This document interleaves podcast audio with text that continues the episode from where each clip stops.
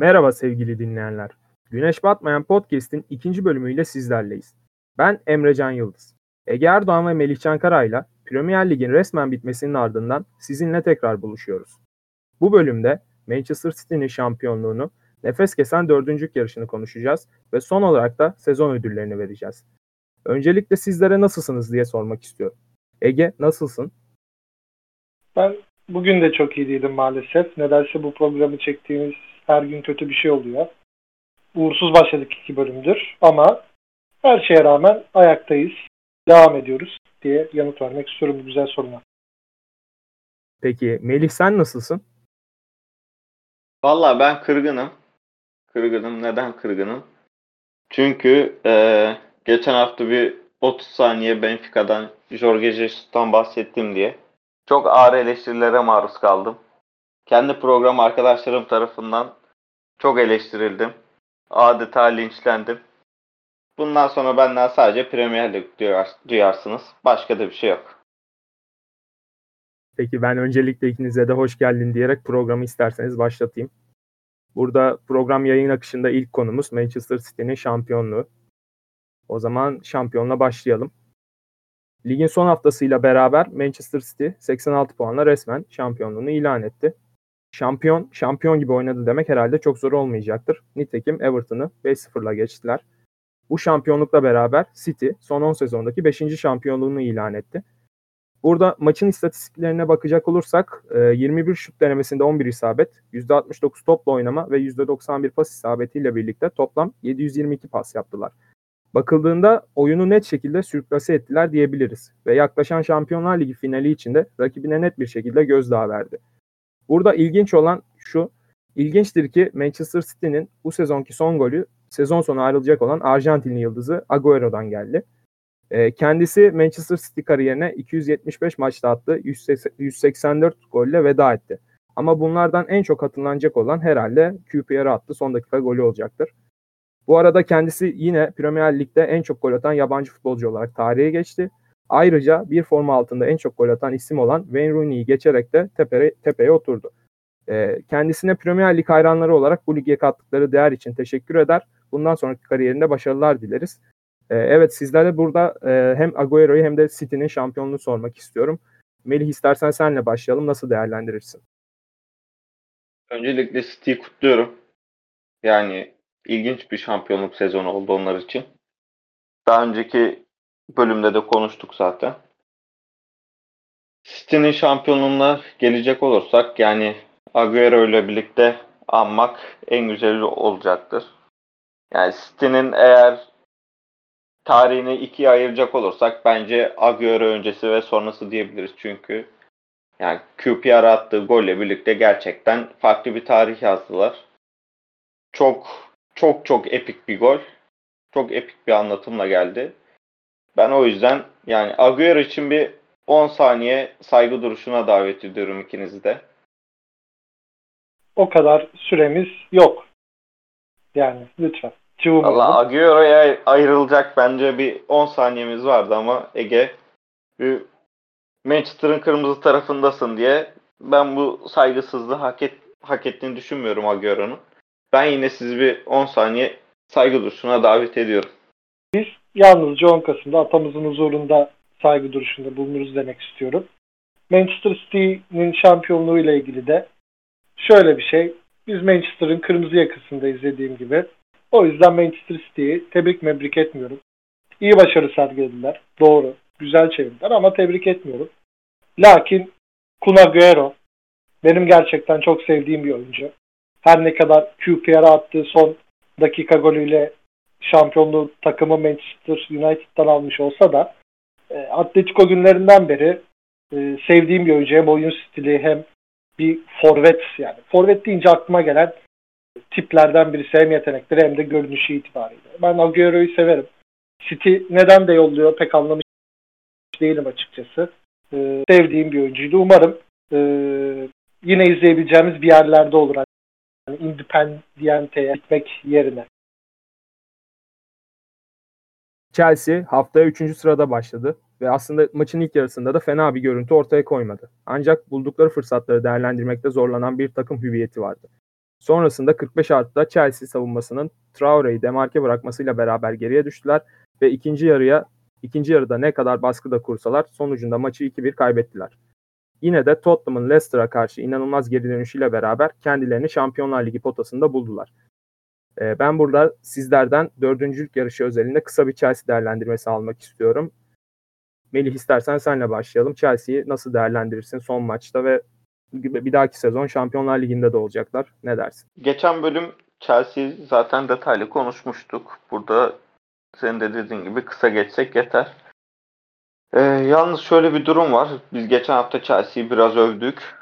Ama Chelsea son birkaç maçtır FA Cup finalinde katarsak yani çok olumlu bir performans gösterdiği söylenemez.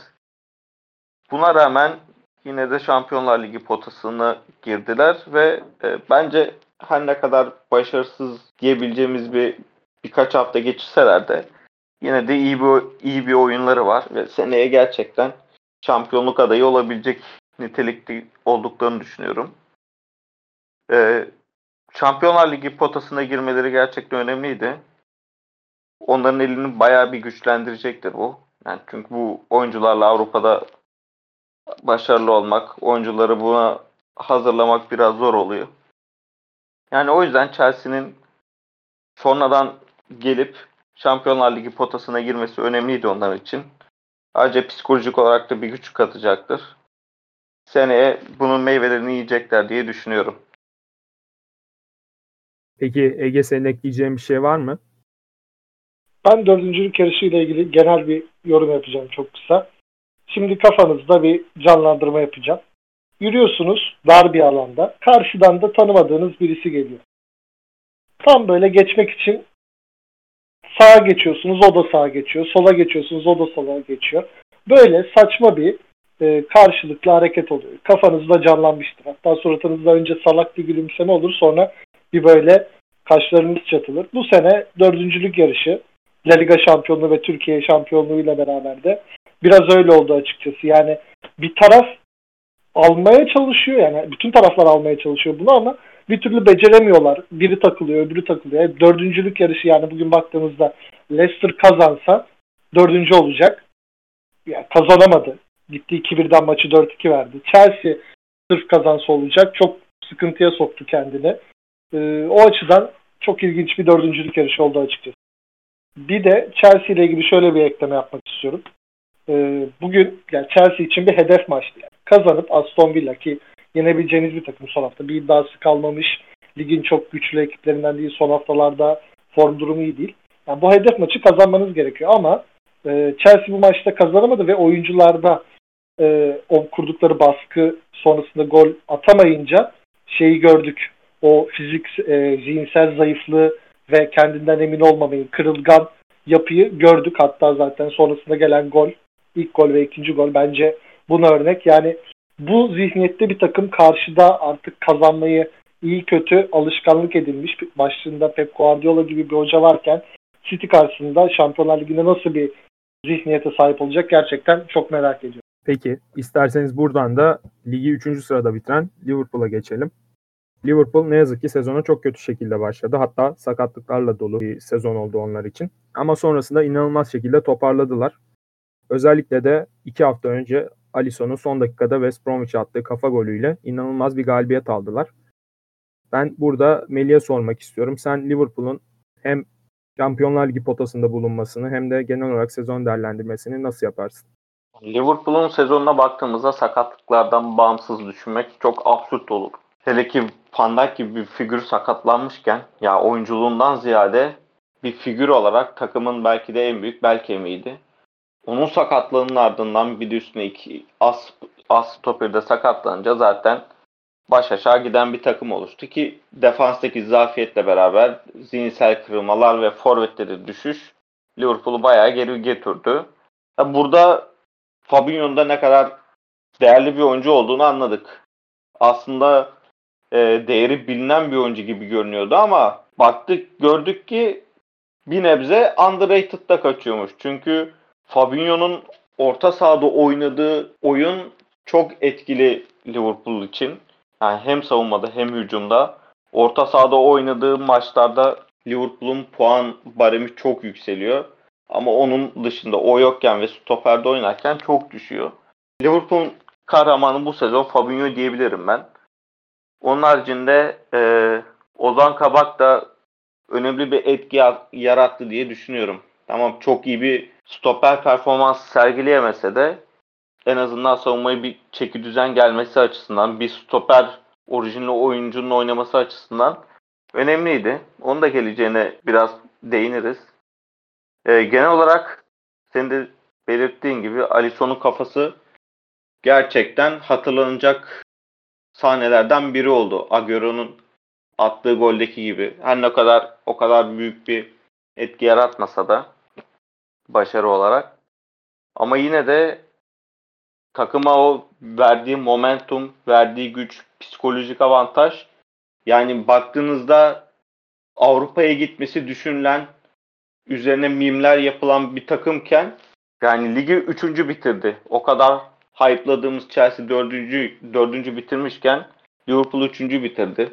Bu kadar olumsuzluğa rağmen bence iyi bir sonuç. Her ne kadar puan farkı olsa da yani üçüncülük Liverpool için bu sezonun bence başarısı denilebilir.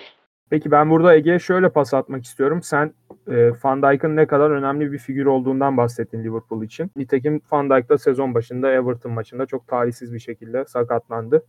Ara transfer döneminde de milli oyuncumuz Ozan Kabak'ı kadroya dahil ettiler kiralık şekilde. Ege ben burada şeyi sormak istiyorum. Konate transferiyle beraber herhalde Ozan Kabak'ın Liverpool günleri son bulacak gibi duruyor. Ozan'ın geleceği hakkında ne dersin? Ya Ozan için açıkçası çok talihsiz oldu. Çünkü yanında Van Dijk gibi bir oyuncuyla hiçbir zaman oynamadı. Ee, Liverpool bu sene sadece Van Dijk'ı değil birçok mevkide e, uzunuyla kısasıyla sakatlık yaşadı. Ve bu zaten onları biraz sıkıntıya düştü. Yani baktığınızda önceki sezonlarda Liverpool'un en büyük sıkıntılarından birisi kadro darlığıydı. Bu sene bunu biraz daha genişlettiler. Ama bu Covid sezonunda o kadar fazla sakatlık yaşadılar ki ki bunda sezonun yanı sıra ben Klopp'un da oyun sisteminin oyuncuları yıpratması gerçeği olduğunu düşünüyorum. Evet Klopp biraz tempoyu düşürdü e, Covid sezonu olmasıyla ama yine de e, belki antrenmanlardaki metotlardan, belki maç içindeki e, bu temponun azalmasına rağmen e, oyuncuların fiziken etkilendiğini düşünüyorum. Tabii Van Dijk'ın ki ayrı o bir darbe sakatlığı çok net. Yani Ozan için şanssız oldu çünkü Matip ve Van Dijk'la oynamayı bırakın. Phillips gibi bir genç oyuncuyla beraber oynadı. Ve bunun yanı sıra şöyle bir dezavantajı oldu. Ee, Ozan Premier Lig için fizik olarak hazır, hazır değil. Yani güç olarak değil, mücadele olarak değil, hız olarak değil ki bu e, doğal bir şey. Yani bu onun kalitesiz olduğunu göstermiyor.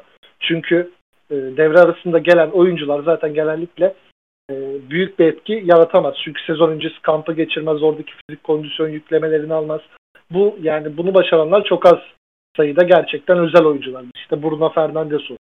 Beşiktaş'ta zamanında Yusuf Şimşek olsun. Aklıma gelenler bunlar benim. Ozan için talihsiz oldu. Ben e, Liverpool'un onu alacağını düşünmüyorum. Ama bu demek değildir ki Ozan buradan sonra düşüşe geçer ve Avrupa'da kariyeri biter Türkiye'ye döner. Öyle bir durum yok. Bence fena da iş çıkarmadı Ozan. Tüm e, etrafındaki olumsuzluklara rağmen.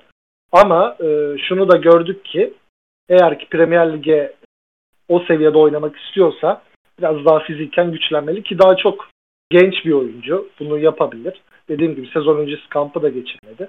Ama Liverpool konuşulan üzere büyük ihtimal Konate'yi e, alacak ve Ozan'ı da zaten büyük ihtimalle e, opsiyonunu değerlendirmeyecekleri söyleniyor ama tabii belli de olmaz. Peki buradan da ne yazık ki son haftada Şampiyonlar Ligi potası dışında kalan ve başka milli oyuncumuz olan yani Çağlar ve Cengiz'in takımı olan Leicester City'ye geçelim. Hatırlarsınız geçen sezon Chelsea'nin 4 puan gerisinde kalmışlardı ve yine Şampiyonlar Ligi potası dışında kalmışlardı. Tarih tekerrür etti ve yine Chelsea 4. oldu, Leicester 5. oldu. Nitekim Chelsea Şampiyonlar Ligi'ne, Leicester City de Avrupa Ligi'ne gidecek. Burada Leicester City'nin son haftaları iyi oynamadığını veya o ruhu ortaya koymadığını görüyoruz. Burada Milli'ye sormak istiyorum. Sen Leicester City'nin sezonunu nasıl değerlendirirsin? Sezon bazında baktığımızda aslında yani gayet başarılıydılar. Yine bir büyük takım olamamanın verdiği diyeceğim artık. O nasıl denir? O güçle yani kaybettiler yine son birkaç haftayı. Yani saçma mağlubiyetler aldılar. Newcastle mağlubiyeti gibi. Olmayacak şeyler. Yani bir türlü o eşiği aşamadıklarını düşünüyorum. Bunda belki şey de etkili olabilir. Yani Rodgers Liverpool'un başında da şampiyonluğa giderken yani birden şampiyonluğu kaybetmişti. Oradan kalan bir psikolojik etki olabilir belki. Yani Celtic'te şampiyon olsa da İskoçya çok küçük bir lig. Bilmiyorum yani sezon bazında baktığımızda geçen sezondan aslında ders çıkardığı görünüyordu Rodgers'ın. Şöyle bir şey var. Yani geçen sezon kendini kendi oyun tarzını çok takımına aksettiren bir teknik direktördü. Özellikle toplu oyunda. Fakat bu sezon geçen sezondan çıkardığı derslerle birlikte daha pragmatik bir yaklaşım sergiliyordu. Ama buna da yani sakatlıklar ket vurdu. Gerçekten Leicester sakatlıklardan en çok çeken takım diyebiliriz. Tamam Liverpool'da önemli oyuncular kaybetti ama Leicester'ın injury listi çok kabarık. Ben biraz burada maç kaçıran oyunculardan bahsetmek istiyorum. Ricardo Pereira geçen sezondan beri 310 gün kaçırmış sakatlıktan dolayı. 35 maç. Yani nereden nereden baksan bir sezon yapıyor. Evans 8 maç. Endidi 18 maç. Cengiz 8 maç. Vardy sezon içinde ameliyatta oldu 7 maç. Kastanya 17 maç. Fofana 9 maç. Çağlar 19 maç. James Justin ki sezon çok iyi girmişti 21 maç. Ve Madison yani o da çok kritik anlarda yoktu. Bunlara rağmen Leicester bence gayet başarılı bir performans sergiledi diyebiliriz. E dediğim gibi o eşiği aşamamaları onları bir adım geri götürüyor diyebilirim. Çünkü bu böyle devam ederse Leicester o büyük altıldan biri olmalı mı sorusuna yani giremeyebilir şu durumda. Çünkü o dediğim gibi eşik cidden psikolojik olarak takımları çok etkiliyor. Peki madem sen Leicester City böyle değerlendirdin. Ege'ye de şöyle top atalım. Liverpool'da Ozan Kabak'tan bahsettik. Burada da isterseniz Cengiz üzerinden gittim. Cengiz'den de biraz bahsedelim. Cengiz ne yazık ki Premier Lig oyununa pek ayak uyduramadı.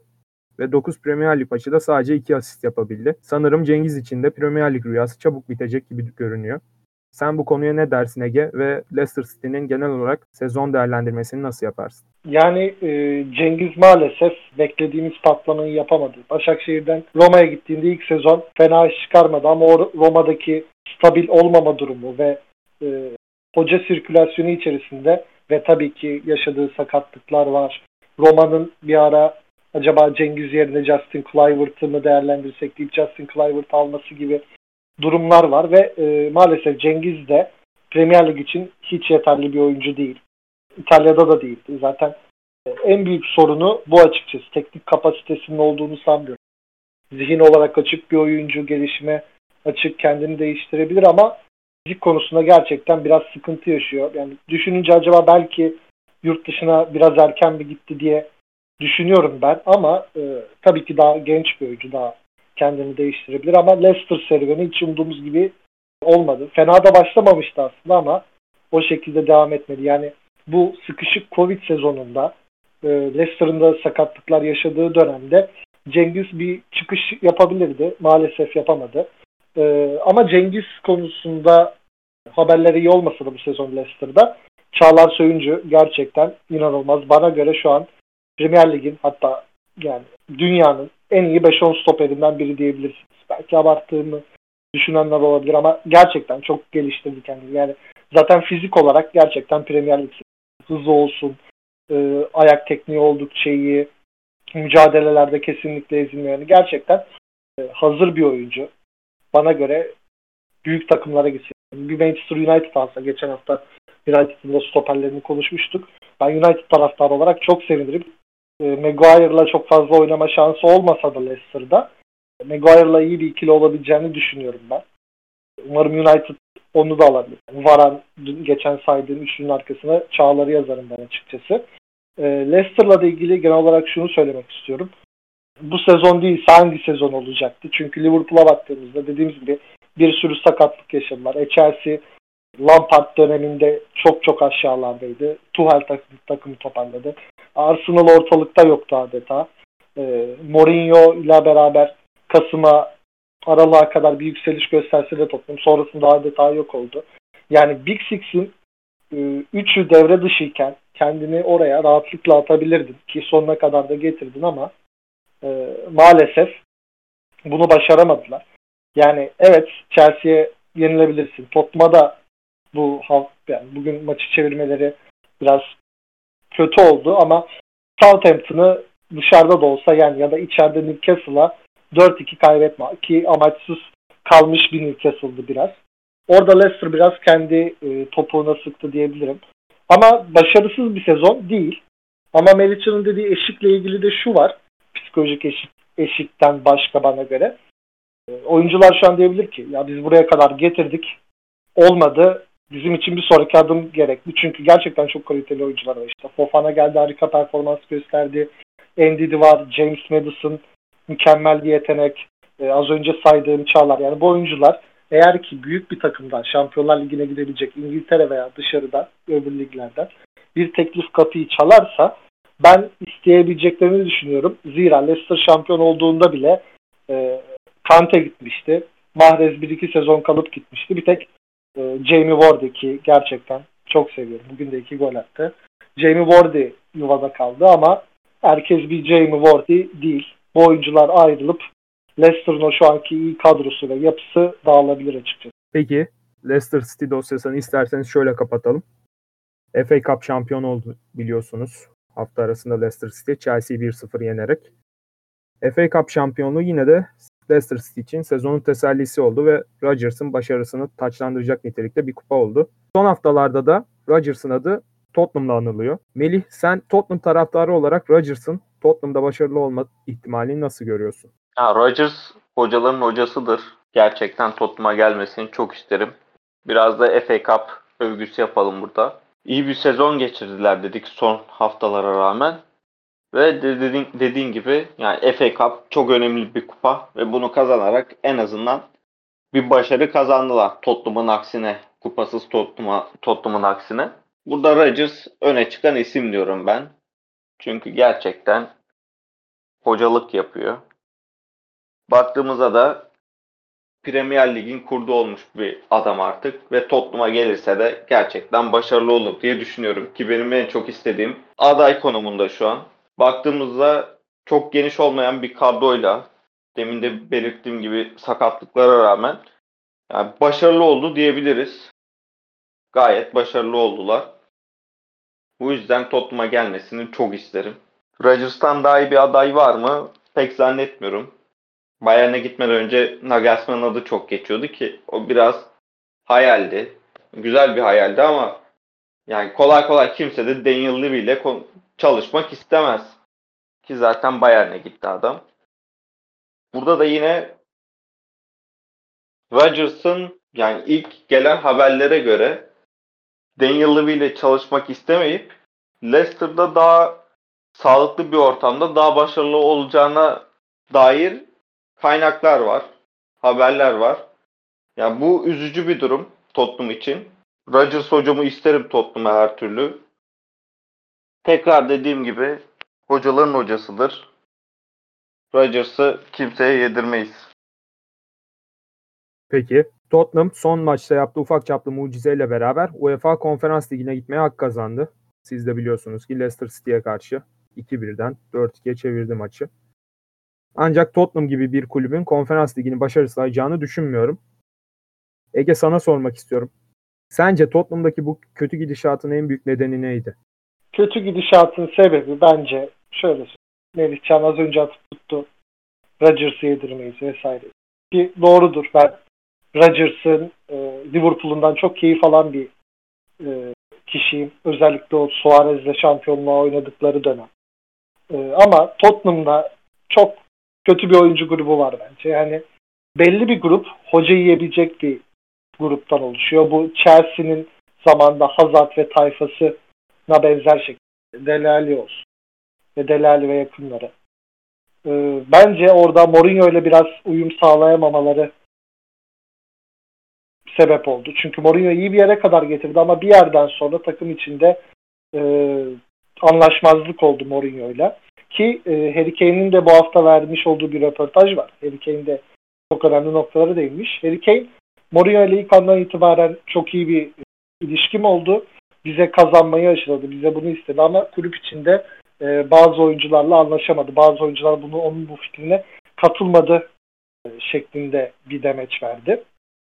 Yani Mourinho zaten biliyoruz ki yeni jenerasyon oyunculara pek uyum sağlayamıyor. Onun daha çok uyum sağladıkları işte Porto dönemindeki, Inter dönemindeki, Chelsea dönemindeki işte Materazzi'ler, Zanetti'ler, Drogba'lar kendini adayan, mücadeleci, kazanma hırsına ve ruhuna sahip oyuncular. Yani Delali gibi vurdum duymaz insanlar ya da Son gibi çok iyi olan saf e, karakterler değil. Zaten e, Tottenham'ın belgeselinde de Mourinho bunu diyor. Siz çok iyi çocuklarsınız diyor ama başarılı olmanız için biraz e, yani hafifçe çevirsek şerefsiz olmanız gerekiyor diyor. E, hocayı da biraz Tottenham'ın içindeki karaktersizler yedi gibi geliyor bana. Orada biraz bir kopuş oldu. Zaten oradan sonrası Ryan Mason'ın da başa gelişiyle biraz baş aşağı oldu ama e, dediğin gibi konfer yani Harry Kane gibi bir hem gol kralı hem asist kralı olan bu sezon bir oyuncu Tottenham'la konferans liginde oynamak ister mi? Yani Tottenham bir hobi kulübü olduğu için hobisini oynamak ister ama derse ki ben 29-30 yaşına geldim neredeyse ben gideceğim bir kupa kazanacağım artık hobilerimin peşinden koşmayacağım derse e, gidecektir ve bu Big Six'te olması gereken Leicester Big Six'e yerleşip artık Tottenham biraz çıkacaktır. Sonuç olarak baktığımızda Leicester'ın bir adet Premier Lig şampiyonu var. Tottenham'ın yok. Yani tam bir hobi kulübü. Tam bir konferans ligine yakışan takım diye sözlerimi kapatmak istiyorum. Buradan da Percy'lere üzgünüm diyorum ama dostacı söyler. Peki Melih sana burada cevap hakkı doğdu.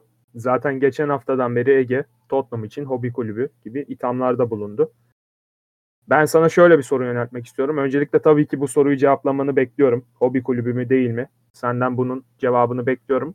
Onun dışında Ege Kane'in bu sezonki istatistiklerinden bahsetti. Hem gol hem asist kralı oldu. Ancak Harry Kane'in hafta içi takımdan ayrılacağına dair haberler basına yansıdı. Hatta Kane Tottenham'ın kendi sahasında oynadığı son maçta stadyum etrafında uzun bir tur atıp taraftarları alkışladı. Sence bu bir me- veda mesajı mıydı? Ve son olarak sence Harry Kane Tottenham'daki misyonunu tamamladı mı? Öncelikle şunu söylüyorum. Bu adamı bir daha Tottenham konuşturmayın. Böyle bir rezalet olamaz. Hiç kabul edileme kabul edilemez yorumlar yaptı burada. Yok neymiş efendim çok kötü bir oyuncu grubu varmış. İşte Mourinho'yu yemişler falandı filandı. Yani Mourinho'nun ne kadar oyuncu yediğini burada hepimiz biliyoruz. En iyi oyuncusuyla, en iyi anlaştığı oyuncusuyla bile birden kanlı bıçaklı olabilen bir adam. Ben hiçbir şekilde kabul etmiyorum oyuncuların Mourinho'yu yediğini. Ki Mourinho'nun kendi sözleri var zaten. Ege'nin de söylediği. Yani siz çok iyi çocuklarsınız. Çok iyi çocuklar nasıl teknik direktör yiyecek? Burada bir anlaşalım. Delali mevzusuna da geldiğimizde yani geçen sezon geldiğinde patır kütür oynatıyordu Delali. Bu sene ne oldu da birden kesti? Bunu bir sorgulamak lazım hoca. Ne oluyor yani? Adamın karakteri mi değişti? Bir bıyık bıraktı diye şey mi oldu? Adama tav mı oldun? Ben kabul etmiyorum. Mourinho gayet başarısız bir teknik direktördür Tottenham kariyeri açısından. Zaten kariyerde düşüşte. Mourinho'yu çok konuşmayacağım burada. Son olarak da Roma'ya gitti zaten Mourinho. Yani baktığımızda senelerdir bir başarısı olmayan İtalyan kulübü şu an Roma. Gittikçe dibe doğru çakılıyor. Tottenham'ın konferans ligine gitmesindeki en büyük etken de Mourinho'dur. Hiçbir şekilde iyi bir antrenörlük yapmamıştır. Oyuncuların kendi sözleri var. Soyunma odasından alınan bilgiler var.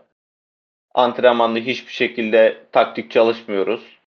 İşte Kane'e atıyoruz. Kane bir şeyler yapıyor falan filan. Hiçbir hücum seti çalıştırmıyormuş.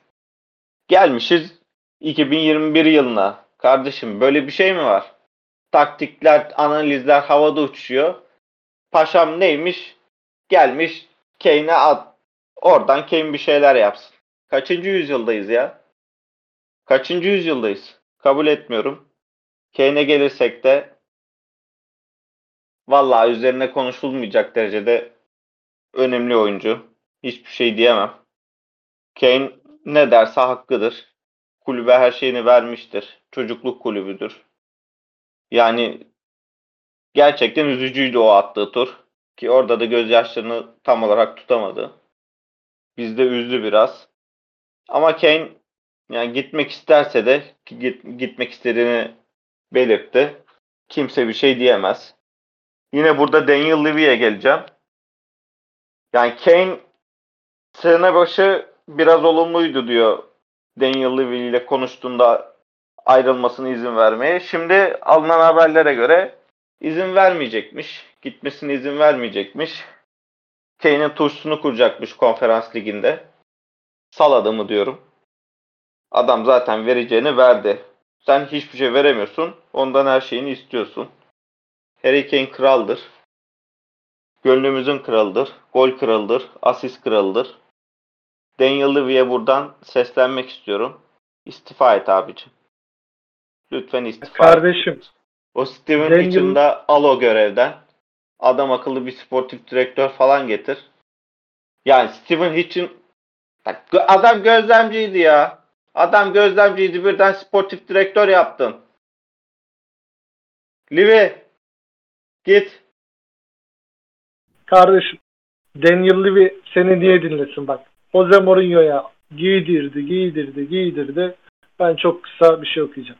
3 Premier Lig, 2 Şampiyonlar Ligi, 1 FA Cup, 4 İngiltere Kupası, 1 İspanya şampiyonluğu, 1 İspanya Kupası, 1 İspanya Süper Kupası, 2 Serie A, 1 İtalya Kupası, 1 tane İtalya Süper Kupası, 2 tane Portekiz Şampiyonluğu, 2 tane Portekiz Kupası, 1 tane UEFA Kupası, 1 tane Avrupa Ligi, 1 tane UEFA Süper Kupa. Bu gerçi Barcelona'da yardımcı antrenörken ama olsun. 1 adet Portekiz Süper Kupası, 2 adet Community Shield. Yani e, Melihcan Kara senin futbol menajer kariyerini bilmiyorum ama en ıslak e, futbol menajer rüyaların bile senin bu kadar iyi değildir. Jose Mourinho'ya laf atarken yani biraz düşün. Yani bence bu kadar diyorum ben. Yani sayarken nefesim yetmedi Mourinho'nun başarılarını. Ki United'da da kötü bir dönemi oldu ama lütfen yani biraz haddimizi bilelim. Vallahi Ege kardeşim bu söylediklerin hepsi geçmişte kalmış şeyler. Geçmişe ancak kendini geliştiremeyenler yad eder. Ki Mourinho da öyle.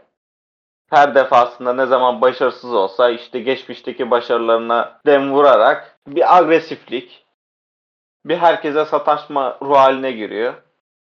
Böyle bir şey yok. Bir kere oyuncu iletişimi yok adamın. Taktik bilgisi zaten yok. Ki bu saydığın başarıların da çoğu hep iyi takımlarda oldu. İşte Real Madrid dönemin Barcelona ile birlikte hala da en iyi takımı. Inter o zaman İtalya Ligi'ni domine ediyordu. Manu'ya geldi. Manu'da da zaten bir Avrupa Ligi var. Ki baktığında Manchester United'ın Avrupa Ligi'ni kazanması çok bir sonuç da değil. Solskjaer de finale getirdi. Kazanabilir de. Ne yani şimdi Mourinho ile aynı seviyede mi oluyor? Kariyer olarak baktığında. Manchester United'ın Avrupa Ligi kazanması hiçbir şekilde başarı değildir Mourinho hanesinde. Ya burada Mourinho'ya dair söyleyebileceğin tek başarı bence anlatabileceğin Porto başarısıdır. O da bir peri masalıdır. Olmayacak bir şey yaptı. Ona eyvallah. Ama dediğim gibi kendini geliştirememiş bir teknik direktör. O zamanın oyunuyla şu anın oyunu çok farklı. Kendini geliştiremeyen de Roma'dan sonra Sampdoria'ya doğru yolculuğu gider. Kardeşim bir dakika. Sen burada geliyorsun. Mourinho böyle böyle böyle yaptı diyorsun. Porto peri masalıymış. Ya kardeşim Emrecan Yıldız'a sor. 8-10 yaşlarında bu çocuk Londra'nın mavi köşelerinde tek başına üstünde ceket olmadan geceleri tir tir titriyordu. Zola'nın yanında Emrecan. Sonra Mourinho tuttu Drogba'nın elinden getirdi. Emrecan'ın üstüne ceketi koydu. Artık üşümeyeceksin evlat. Chelsea'nin mavi aşkı seni yakacak dedi. Ne oldu? Chelsea'yi var etti, var etti. Sonra gitti İtalya. İtalya'nın en büyük takımıydı zaten. Bu adam Guardiola'nın Barcelona'sını mahvetmedi mi? Etti. Bu adam Inter'le Şampiyonlar Ligi'ni aldı. Kimin aklına gelir? Ki Real Madrid o sayede gitti. Real Madrid gel kardeşim senin adın Jose Mourinho diye demedi. Sen bunları yaptın, bunları başardın dedi. Ki Real Madrid dönemini başarısız diye nitelendiriyoruz ama karşısında sürekli mücadele etmesi gerektiği bir Barcelona canavarı var. Her ne kadar Real Madrid'in kadrosu çok önemli isimlerden oluşsa da o dönem baktığında Messi, Xavi, Iniesta bunlar birlikte oynuyor. Oradaki takım ortamı o çok daha ileride Guardiola onları bilen onların yetiştiği ortamdan yetişmiş bir oyuncu. Yani daha fazla uzatmak istemiyorum. Yani gerçekten Jose, Jose Mourinho'yu burada savunmak zorunda kaldığına inanamıyorum. Jose Mourinho bütün kendi Tottenham'la olan olaylarını çıkar. Ben United'da da yaşadım benzerlerini. Jose Mourinho çok büyük hocadır. Ayrıca kendini geliştiremedi, değiştiremedi diyorsun. Pochettino kendini geliştirdi değil mi? Geliştirdi. Kaç tane kupası var? Adam az önce Lille şampiyonluk kaybetti. Ya. Hani senin bakış açından bakarsak böyle Pochettino benim çok beğendiğim, takdir ettiğim bir hoca. Ama o zaman ben de derim ki kendini geliştirdi. Kaç kupan var? Sıfır. Bu açıdan da böyle bir şey var. Ama daha fazla bunu uzatmaya gerek yok. Emrecan lütfen e, sükuneti ve nizamı sağlar mısın? Peki ikiniz de burada hem Tottenham hem Mourinho hakkındaki görüşlerinizi dile getirdiniz. Chelsea'li olmamdan mütevellit izin verirseniz ben de bir iki kelam etmek istiyorum. Ege'nin de değindiği gibi bence de Mourinho Chelsea'yi Chelsea yapan hocadır. Her ne kadar günümüz futboluna ayak uyduramasa da yine de bu tarz hakaretlere maruz kalmamalı. O yüzden burada Melih seni kınıyorum ve isterseniz ben burada Ege'ye bir soru yöneltmek istiyorum. Bu soruda Manchester United'ın Harry Kane transferiyle alakalı kulislerde dolaşılan söylentilerle ilgili. Hafta içinde Martial'in satılıp Kane için bir boşluk yaratılacağı kulislerde konuşuldu. Hatta Alex Ferguson'ın Gary Neville'la yaptığı bir röportajda çalışma fırsatı olmadığı ama en çok çalışmak istediği oyuncuların adını verirken Tottenham'dan Delali, Harry Kane ve Minson'un ismini vermesi sanki United için büyük patrondan verilmiş bir reçeteydi. Ege sen bu konuda ne dersin? Öncelikle burası Manchester United. Bu kulüp her ne kadar Ferguson'dan sonra düşmüş olsa da istediğini alır. Hele ki Tottenham'ın elinden rahatlıkla Harry Kane'i alır ki Harry Kane ayrılmak istiyor artık. 27-28 yaşına geldi. Ve artık o da bir başarı istiyor. Çünkü kupa kazanamadı. Tottenham'da hiçbir kupa ne FA Cup ne League Cup hiçbir şey kazanamadı ve bu bir yerden sonra canınıza tak eder ki Harry Kane gibi takımı her sezon sırtlayıp hem gol hem asiste çift tanelere ulaşan harika performans sergileyen her geçen gün kendini geliştiren ve bir golcüden öte komple bir oyuncuya dönüşen bir kişiyseniz Harry Kane ayrılmak istemesi çok doğal. Ee, Manchester United'a gitmesi biraz ilginç çünkü Manchester United evet bir kupalar kazanıyor ama hala o zirvede değil. Yani bir City değil, bir Real Madrid değil. Evet kulüplüklü, işte gelir olarak o şekilde. Ama e, başarı açısından hani ben Kane olsam derim City ya da Real Madrid ya da işte o Lewandowski var orada ama hani Bayern öyle. Onun kalibre. Ki Almanya'da yok Bayern. Ee, Barcelona. Bunlara gitmek e, isterdim ama belki yaşı dolayısı ve Lewy'nin o tercih ettiği e, belirlediği fiyata göre belki de o teklifi bir tek verebilecek Manchester United'dır. E, çünkü evet bütün kulüpler büyük para harcıyor ama o 27-28 yaşındaki bir oyuncuya Lewy'nin istediği 100-150 milyon euroları herkes çıkmaz. Manchester United bunu biraz çılgınlıkla yapabilir. Gelirse de bu programda şenlik Martial'in satılıp Kane için bir boşluk açılmasından bahsettim. Komik buldum. Martial 3 kere satılsa Kane için yine boşluk açamaz. Bunu bir anlaşalım. İkincisi Kane de bu hafta açıklama yaptı zaten. Kevin De, Bru De Bruyne'le oynamak isterim diye. Tabii ki her futbolcu De Bruyne'le oynamak ister ama transfer isteğini belirtmişken böyle bir açıklamada yapıyorsan az çok tarafını belli etmişsindir. Ki Times'ta çıkan habere göre de Kane City'ye gitmek istiyormuş. Yani United'a gidebilir mi? Gidebilir. Bir şey demiyorum. Gitmesini istemem. Orası ayrı. Ama giderse de en azından belki bir iki kupa kazanır. Ama Premier Ligi yine unutsun. Yakın zamanda olacak iş değil o. Hiç değil. Gidiyorsa City'ye gitsin İngiltere'den. Onlarca Real, Barça, Münih işte. Yani şöyle de bir şey var. Eğer ki Kevin De Bruyne oynamak istiyorsa Kevin De Bruyne'i de alır Manchester United. Kimse bizimle boy ölçüşemez. Ve Kerry Kane'in United'ı düşünüyorum da. Ne de güzel olursun sen kırmızılar içinde. Valla Manchester United De Bruyne'ün tek bacağını bile alamaz. Ne City satar ne de De Bruyne United'a gider. Kane kardeşimin de gitmesini istemem. Gidiyorsa adam akıllı bir teknik direktörün altına gitsin. Solskjaer nedir ya? Pep dururken Solskjaer nedir? Daha fazla da uzatmak istemiyorum. Sen Baba filmini izlemedin tabi. Daima reddedilemeyecek bir teklif vardır. Bu zamanında para olur. Bakarsın Guardiola'nın yatağına kesilmiş bir at kafası gelir. Bilemiyorum. Burası Manchester United. Manchester United önce bir Ed Woodward'u değiştirsin. Bir yönetim aklını değiştirsin. Kendine bir çeki düzen versin. Biraz liyakat kazansın. Ondan sonra belki bir şeyler almaya kalkar. Daha da uzatmıyorum. Peki. Çok keyifli bir sohbet oluyor gerçekten. Ben de araya girmek istemiyorum çünkü çok tatlı sert atışmalarınız programa renk katıyor. İsterseniz dördüncülük yarışını konuştuk. Biraz da diğer takımları ben kısaca değineyim. Sonrasında da sezonun ödülleriyle beraber programa devam edelim. Manchester United bu hafta Wolverhampton'ı 2-1 mağlup etti ve sezonu ikinci sırada zaten bitirmeyi garantilemişti. Nitekim de son hafta galibiyet aldı. Onun dışında Arsenal Brighton'ı kendi sahasında 2-0 yendi. Hatta bir ara kendilerini konferans ligi potasına attılar. Çünkü Leicester City Tottenham karşısında 2-1 öndeydi. Ama Tottenham 15 dakikada, son 15 dakikada 3 golle maçı koparmasını bildi ve Arsenal'ı ligi 8. sırada bitirmesine neden oldu. Onun dışında sezonun bomba ekiplerinden biri olan West Ham United Southampton'ı kendi sahasında 3-0'la geçti. Her ne kadar son haftalarda Şampiyonlar Ligi potasını ko- kovalasalar da 6. bitirerek sezonu Avrupa Ligi'ne gitmeye hak kazandılar. Ondan sonra Fulham kendi sahasında Newcastle United'a 2-0 boyun eğdi.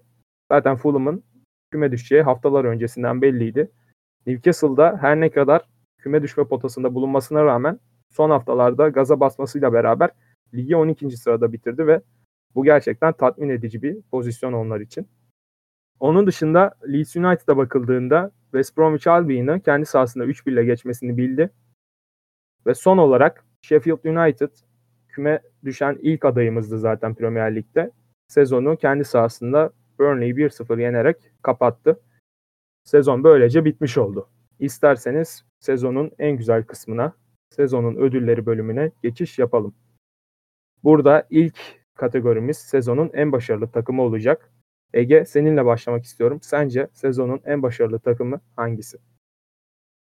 Ben Manchester City diyorum. Çünkü bir şampiyon. Çok basit bir cevap. İki, e, geçen hafta da konuştuğumuz üzere Guardiola'nın bir şeyleri değiştirip o geri dönüşü sağlaması ve takımı şampiyon yapması. Hani hem kendi sisteminden biraz dışına çıkması hem de o şekilde bir geri dönüş sağlaması e, etkileyiciydi. Ben o yüzden City diyorum.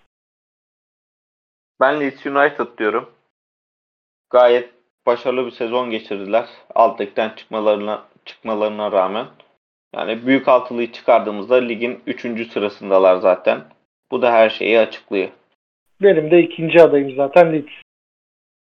Peki çok güzel. Ben de Ege gibi Manchester City'yi en başarılı takım olarak seçiyorum. Bunun da en büyük sebebi hem şampiyon olmaları hem de Şampiyonlar Ligi finalinde bulunmaları olacak. Peki Ege en başarılı hocayı kimi dersin? Benim hocam Bielsa.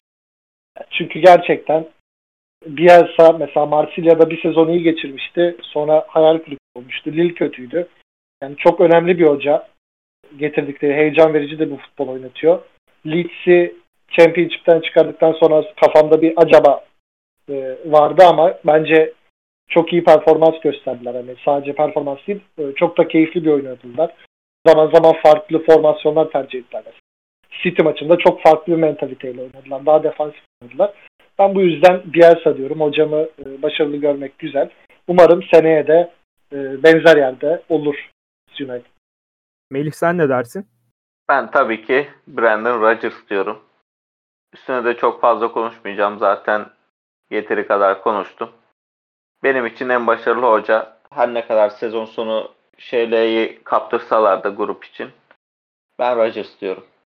Peki ben de Guardiola diyorum. Yine şampiyondan gidiyorum. Hem en çok gol atan takım yaptı City hem de en az gol yiyen takım yaptı. O yüzden ben Guardiola diyorum. Üçüncü olarak MVP diye tabir edilen sezonun en değerli oyuncusu verdiğimiz kategori olacak. Bence bu zaten çok bariz. Ege sen ne dersin? Sence sezonun MVP'si kimdi?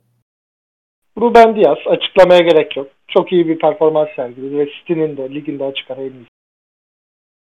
Kardeşim adam tartışmaya açık değil derken Kane'den bahsediyordu. Yani en iyi transfer falan olabilir de sezon oyuncusu hem gol kralı hem asist kralı Harry Kane'dir. Tartışmaya gerçekten de açık değil. Ya tabii Kane çok çok iyiydi ona lafım yok ama burada hani başarıyı da baz alarak ben Diaz'ı aldım. Tartışılabilir ama bence oylama olsa tarafsız %80, %70 Diaz kazanacaktır bunu. Peki ben de Melih gibi Harry Kane'i seçtim bu ödüle. Çünkü sezonu 23 gol 14 asistle hem gol kralı hem asist kralı olarak bitirdi. Bundan sonraki kategorimizde en başarılı transfer olacak. Bence burada ben ilk istiyorsanız söyleyeyim tercihimi. Ruben Dias olacak zaten. Ege'nin de söylediği gibi. Bir stoper ancak bir lige, bir takıma bu kadar etki eder. Ege'nin de en başarılı transfer yorumunu merak ediyorum. Kim sence Ege?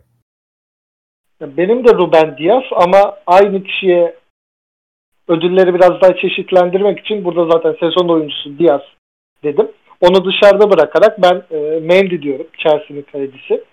E, Kepa rezaletinden sonra gerçekten e, çok iyi iş çıkardı. Hem Şampiyonlar Ligi'de hem ligdeki e, yükselişte Tuhel'in gelişiyle Mendy'nin çok önemli rolü oldu. Bir de Cavani diyorum. Sezonun başında çok çok iyi değildi ama son, sonlara doğru hem performansı arttı hem de Manchester United'da sonunda bir gerçek 9 gördük ki Cavani'yi de çok severim. Keşke Lig 1'de oynamasaydı yıllarca. Peki Melih sence sezonun en başarılı transferi kimdi? Ben Febiak diyorum. Yani gerçekten sonuna kadar underrated bir futbolcu. Bir futbolcu ancak transfer olduğu takıma bu kadar katkı verir. O yumuşak toplum sahasını agresifliğiyle, komutanlığıyla adeta eline geçirdi. Yani çok iyi oyuncu. İzleyen de zaten bana katılır. Yani Diaz falan da Diaz'ın oynadığı oyunculara da bakmak lazım. Ben Höbjerg diyorum. Peki sırada mevkilerine göre enler kısmı geldi. Burada sezonun kalecisini, sezonun savunma oyuncusunu, sezonun orta sahasını ve sezonun forvetini değerlendireceğiz. Burada Ege ile başlamak istiyorum. Sence kimdi bu oyuncular? Burada biraz farklı bir e, tercih yaptım ben. West Bromwich her ne kadar küme düşse de bu sene Sam Johnston bence çok iyi iş çıkardı.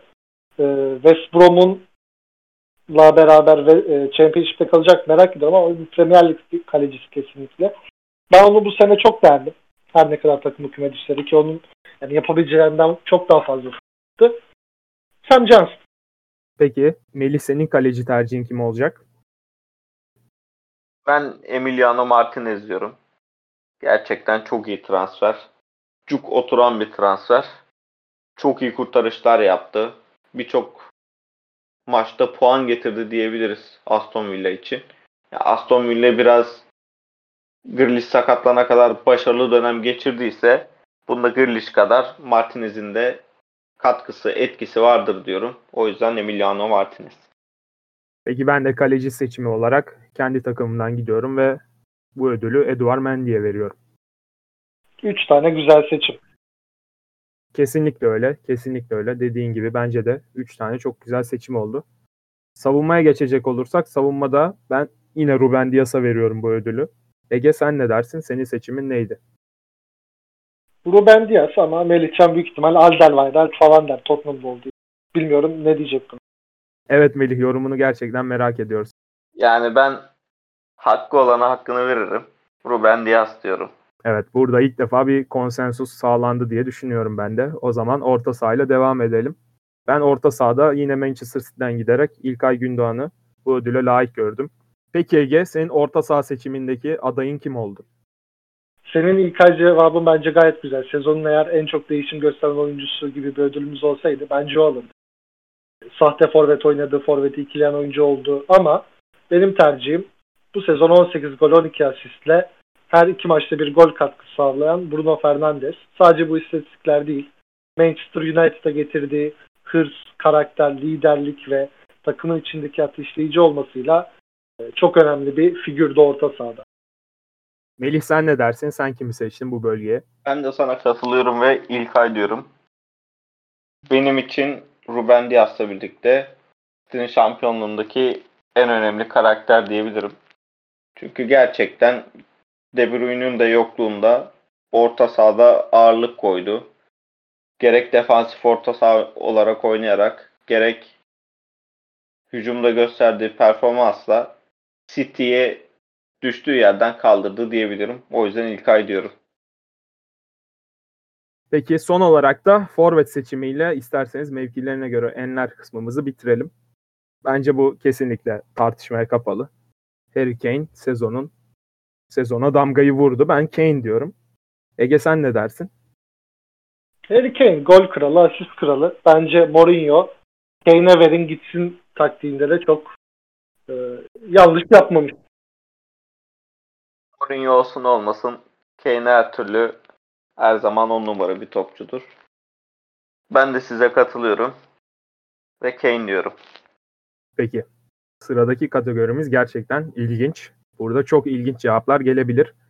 Nitekim kategorimizin adı da en çok gelişim kaydeden oyuncu yani Most Improved Player adı altında geçiyor. Burada ben Ege'nin oyuncusunu merak ediyorum. Sence sezonun en çok gelişim kaydeden oyuncusu kimdi?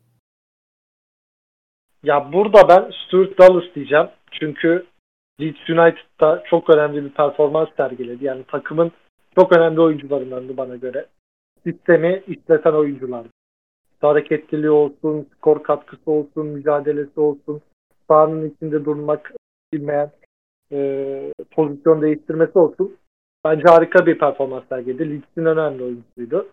E, yani baktığınızda zaten bir championship oyuncusuyken bu seviyeye geldi ve çok önemli bir performans sergiledi.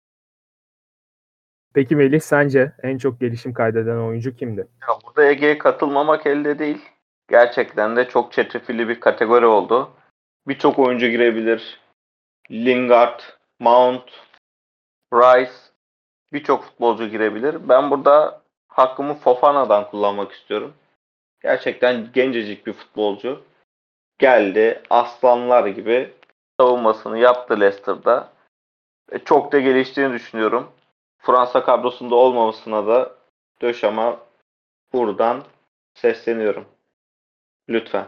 Bugün bayağı bir ulusal sesleniş programı gibi önce Daniel Levy sonra Didier Döşam'ı karşılığına alarak ilginç bir yaklaşım benimsiyorsun. Kardeşim doğru kararlar versinler. Ben her program böyle onlara seslenemem buradan. Şu an Melihcan Kara'nın karşısında Deşan ve Levy tir tir titriyordur eminim. Peki son olarak ben de en çok gelişim kaydeden oyuncu olarak her ne kadar Mason Mount inanılmaz performans gösterse de ki zaten Chelsea taraftarları onu sezonun en iyi oyuncusu ödülüne layık gördü. O yüzden ben farklı bir isimle devam etmek istiyorum. Tercihim Thomas Suchek olacak.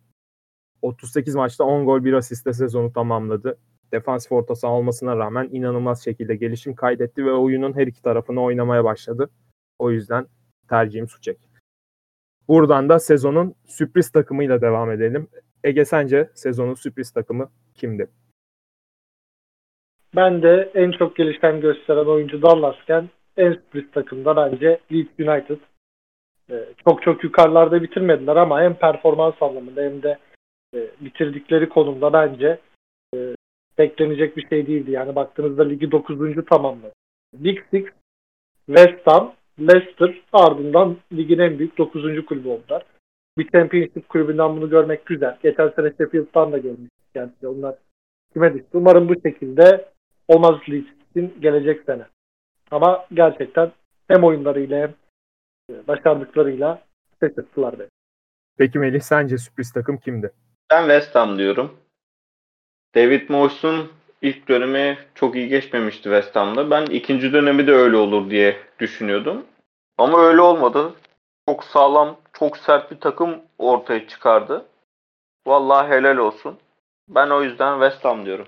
Ben de seninle aynı fikirdeyim. Hazır Suçe'yi zaten en çok gelişim kaydeden oyuncu olarak seçmişken Ege gibi sürpriz takımımı da aynı mantıkla West Ham United şeklinde seçtim.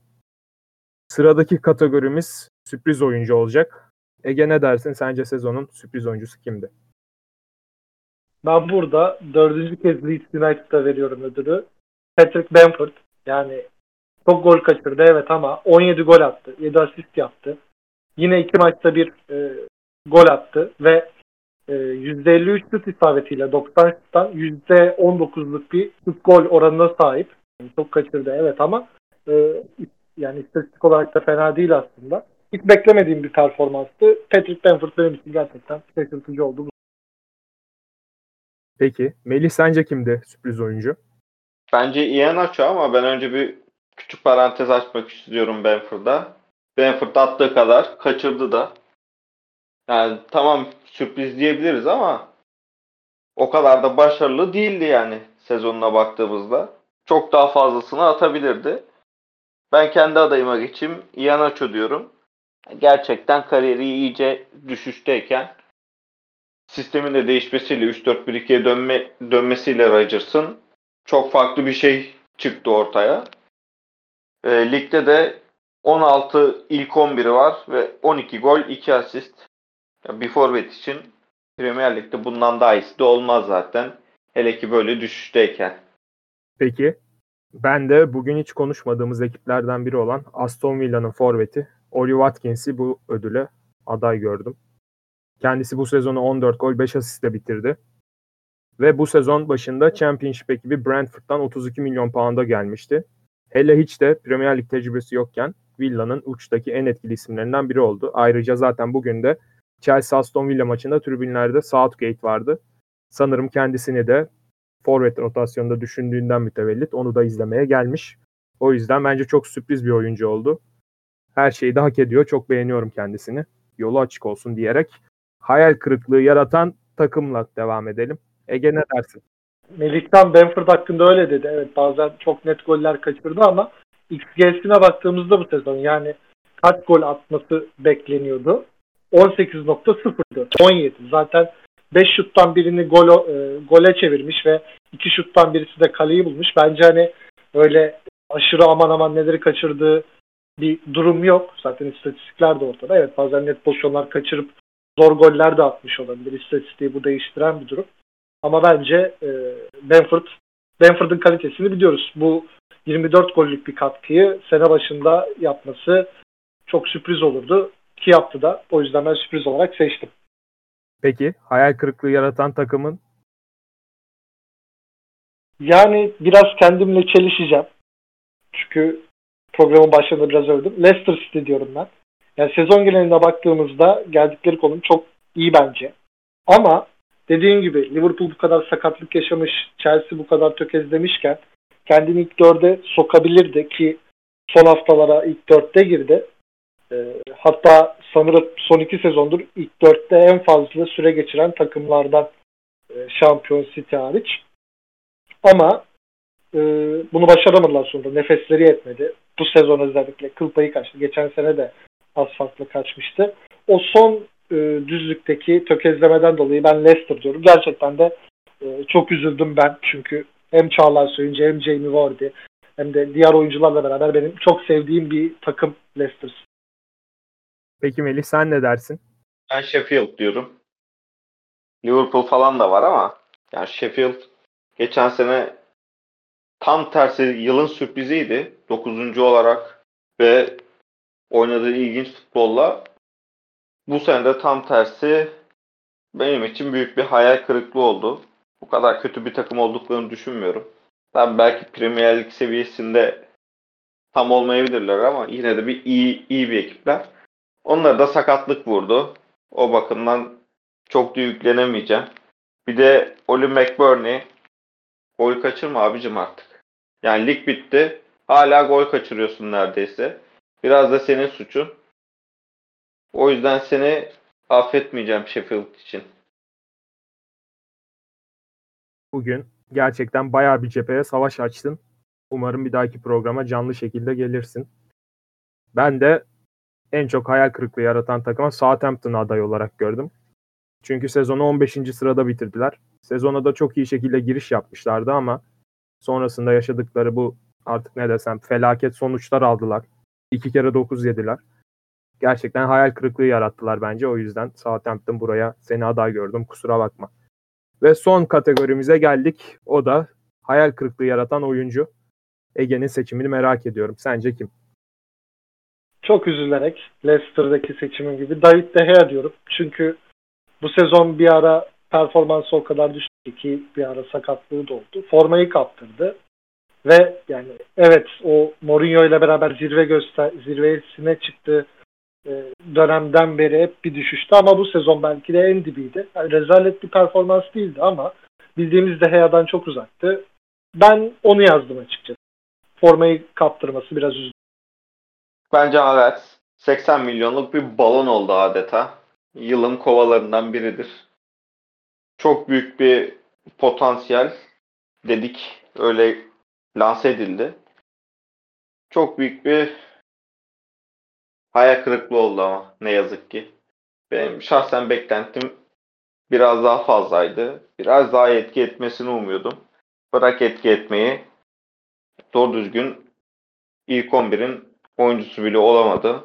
Ben o yüzden Havertz diyorum. Ben de senin gibi aynı takımdan gidiyorum. Chelsea gerçekten bu sezon yaptığı transferlerle biraz hayal kırıklığı yarattı.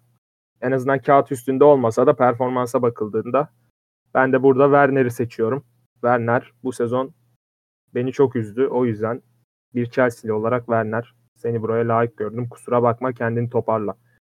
Ve böylelikle de sezonun ödüllerini tamamladık. Son olarak sezonun ilk 11'ini vereceğiz. Ege ile başlamak istiyorum. Sezonun ilk 11'indeki isimlerini sırasıyla sayabilir misin? Kalecimiz zaten Johnston. Sağ beke Fambisaka dedim. Manchester United'ın savunmasını çok topladı. E, Stoper'de e, sezonun oyuncusu dediğim Ruben Diaz. E, yanında bence çok iyi bir sezon geçirdi. Leicester'ın başarısında çok büyük bir katkısı var. Çağlar Söyüncü. Umarız daha önemli yerlere gelir. E, ben Chilwell dedim. Bence fena bir sezon geçirmedi Chelsea'de ilk sezon oldu. Orta sahayı biraz yumuşak bulabilir dinleyicilerimiz ama hani burada biraz mansiyon ödülü gibi de düşündüm. Hani ödüllerde e, anmadığım önemli isim olarak. Fernandes bir kere kesin aldım çünkü en iyi orta saham dedim. Mason Mount'u aldım. E, en çok gelişen oyuncularda ikinci seçeneğimdi benim. Ama Dallas'ı biraz daha önde gördüm. Ben, bence hani her şeyi biraz biraz yapan oyuncuyken Tuval'le beraber birkaç şeyi fazlaca ve belli şeyleri biraz biraz yapan bir oyuncu seviyesine geldi. Ki gelişime de hala açık. Jack Grealish dedim. Gerçekten tam bir topçu. Hani baktığınızda Jamie Vardy ile beraber bana göre dünyadaki en topçu iki insan. Hani hem hareketleri hem stilleri, görünüşleri olarak. Ee, hücum hattını son dedim. Sonlara doğru biraz düştü. Sonunu getiremedi. Çok fazla son oldu. Ee, sonu aldım. Harry Kane'i aldım zaten Forvet'e. Sol tarafa da Salah dedim. O da gol kralı krallığı yarışındaydı ama e, eski halinden biraz uzak. Çok güzel, dengeli bir ilk 11 olmuş. Melih senin de ilk 11'ini merakla bekliyoruz. Ben Martinez'le başlamak istiyorum. Kalecim Emiliano Martinez. Zaten daha önceden de belirtmiştim. Stoper tandemim Ruben Dias ve Wesley Fofana. Sağ beke Meti Keş'i aldım. Bence biraz yine underrated kalan oyunculardan biri. Çok iyi bir sezon geçirdi. Sol beke de Luke Shaw'u aldım. Luke Shaw da herhalde Southampton'dan beri kariyer sezonunu geçirmiştir ki Southampton'da kattığımızda yine kariyer sezonu diyebiliriz. Manchester United'ın yaratıcılığının neredeyse yarısı Luke Shaw'dan geldi. Sezon gerçekten çok iyiydi. Orta sahada Höjbjerg, İlkay ve Bruno dedim. Gerçekten 3 hak eden isim benim için. Kanatlara Son ve Grealish aldım. Son olarak Forvet'e de Harry Kane tabii ki. Peki. Senin ilk 11'inde gayet güzel. Bende de zaten hemen hemen aynı isimler var. Benim ilk 11'im de şu şekilde oluştu. Kalede Eduard Mendy, sağ bek Trent Alexander-Arnold, stoper ikilisi Ruben Dias, Çağlar Söyüncü. sol bek Shaw, orta saha üçlüsü N'Golo Kante, İlkay Gündoğan, Bruno Fernandes, ileri üçlüde de Heung-Min Son, Jack Grealish ve Harry Kane'le sezonun ilk 11 ödülünü bu 11 kişiye verdim. Evet böylelikle programın sonuna doğru yaklaşıyoruz. Eklemek istediğiniz bir şey varsa lütfen alayım. Ege var mı eklemek istediğim bir şey? Ben öncelikle şampiyon Beşiktaş'ın şampiyonluğunu kutluyorum. Hak edilmiş bir şampiyonluk. Ardından birkaç saat önce şampiyon olmuş Lille'in de şampiyonluğunu kutluyorum. Çok önemli bir şampiyonluk. Hazard'la beraber elde edilen şampiyonluktan çok daha zor. Çok daha önemli. Özellikle 3 milli takım oyuncumuzun olması e, ayrı bir gururlandırıyor ve sevindiriyor. Onun dışında keşke Leicester'da Şampiyonlar Ligi'ne kalsaydı diyorum ve dinleyicilerimize bizi dinledikleri için çok teşekkür ediyorum. Umarım beğenmişlerdir ve 3. bölümümüzde görüşmek üzere diyorum hepsine. Ben de kutluyorum. Gerçekten çok büyük başarı. Çok çok büyük başarı. Bu PSG'nin bu yatırımlı PSG'nin karşısında gerçekten unutulmaz bir başarı diyebiliriz. Milyoncularımıza da buradan tebriklerimi iletiyorum. Ege'ye bilinçli olmasını tavsiye ediyorum. Bundan sonraki bölümlerde lütfen biraz daha bilinçli bir şekilde yorum yap kardeşim. Bilinç akışından biraz çıkman lazım. Biraz kelimelerini tartarak konuşman lazım. Yok Tottenham hobi kulübüymüş falan filan. Böyle toplara bir daha girmeyelim lütfen. Biraz daha düzgün konuşalım. Dinleyicilerimize de bizimle kalın, bizi dinleyin. Teşekkür ederim diyorum. Emrecan, sen benim çok sevdiğim bir dostumsun ama bu dördüncü sınıftaki paparazzilikten gelen arkadaşlığımızı bitirmek üzereyim. Sana geçen hafta dedim kardeşim bir tane yeni bir yorumcu bul. Yoksa ben gideceğim dedim. Gerçekten ipler kopmak üzere. Yani bu adam konuştukça konuşuyor. Bir de geliyor bana laf atıyor. Hadi bana hadi bana laf atsın ben kimseyim. Melihcan'a göre yine belli bir kariyerim var. Ama yok Jose Mourinho'ya laf atıyor. Yok ona laf atıyor. Yok gidiyor sonra Pochettino övüyor. Ya Lille kimin elinden şampiyonluk aldı? Pochettino. Yani istatistikler, gerçekler göz önünde takdir dinleyicilerimizin. Daha da fazla uzatmak istemiyorum. Lakin lütfen bana yeni bir yorumcu bul. Tercihen Sinan Engin ya da Erman Toroğlu. İnanılmaz bir uyum yakalayacağımızı düşünüyorum. Son ve Kane gibi. Ee, bunlar da olmazsa bakarız kim olacağına. Kardeşim dilerim ileriki zamanlarda doğru partnerini bulursun. Ben doğrumdan şaşmayacağım. Seni yine bilinçli olmaya teşvik ediyorum. Lütfen bundan sonra kendine gel. Öyle konuş. Daha da uzatmıyorum. Ben izninizle yavaşça programı kapatmak istiyorum. Evet sevgili dinleyenler. Güneş Batmayan Podcast'in ikinci bölümüyle beraber sizlerleydik. Dünyanın en iyi liginin üzerinde hiç güneş batmaması dileğiyle. Kendinize iyi bakın, futbolla kalın. Hoşçakalın. Goodbye.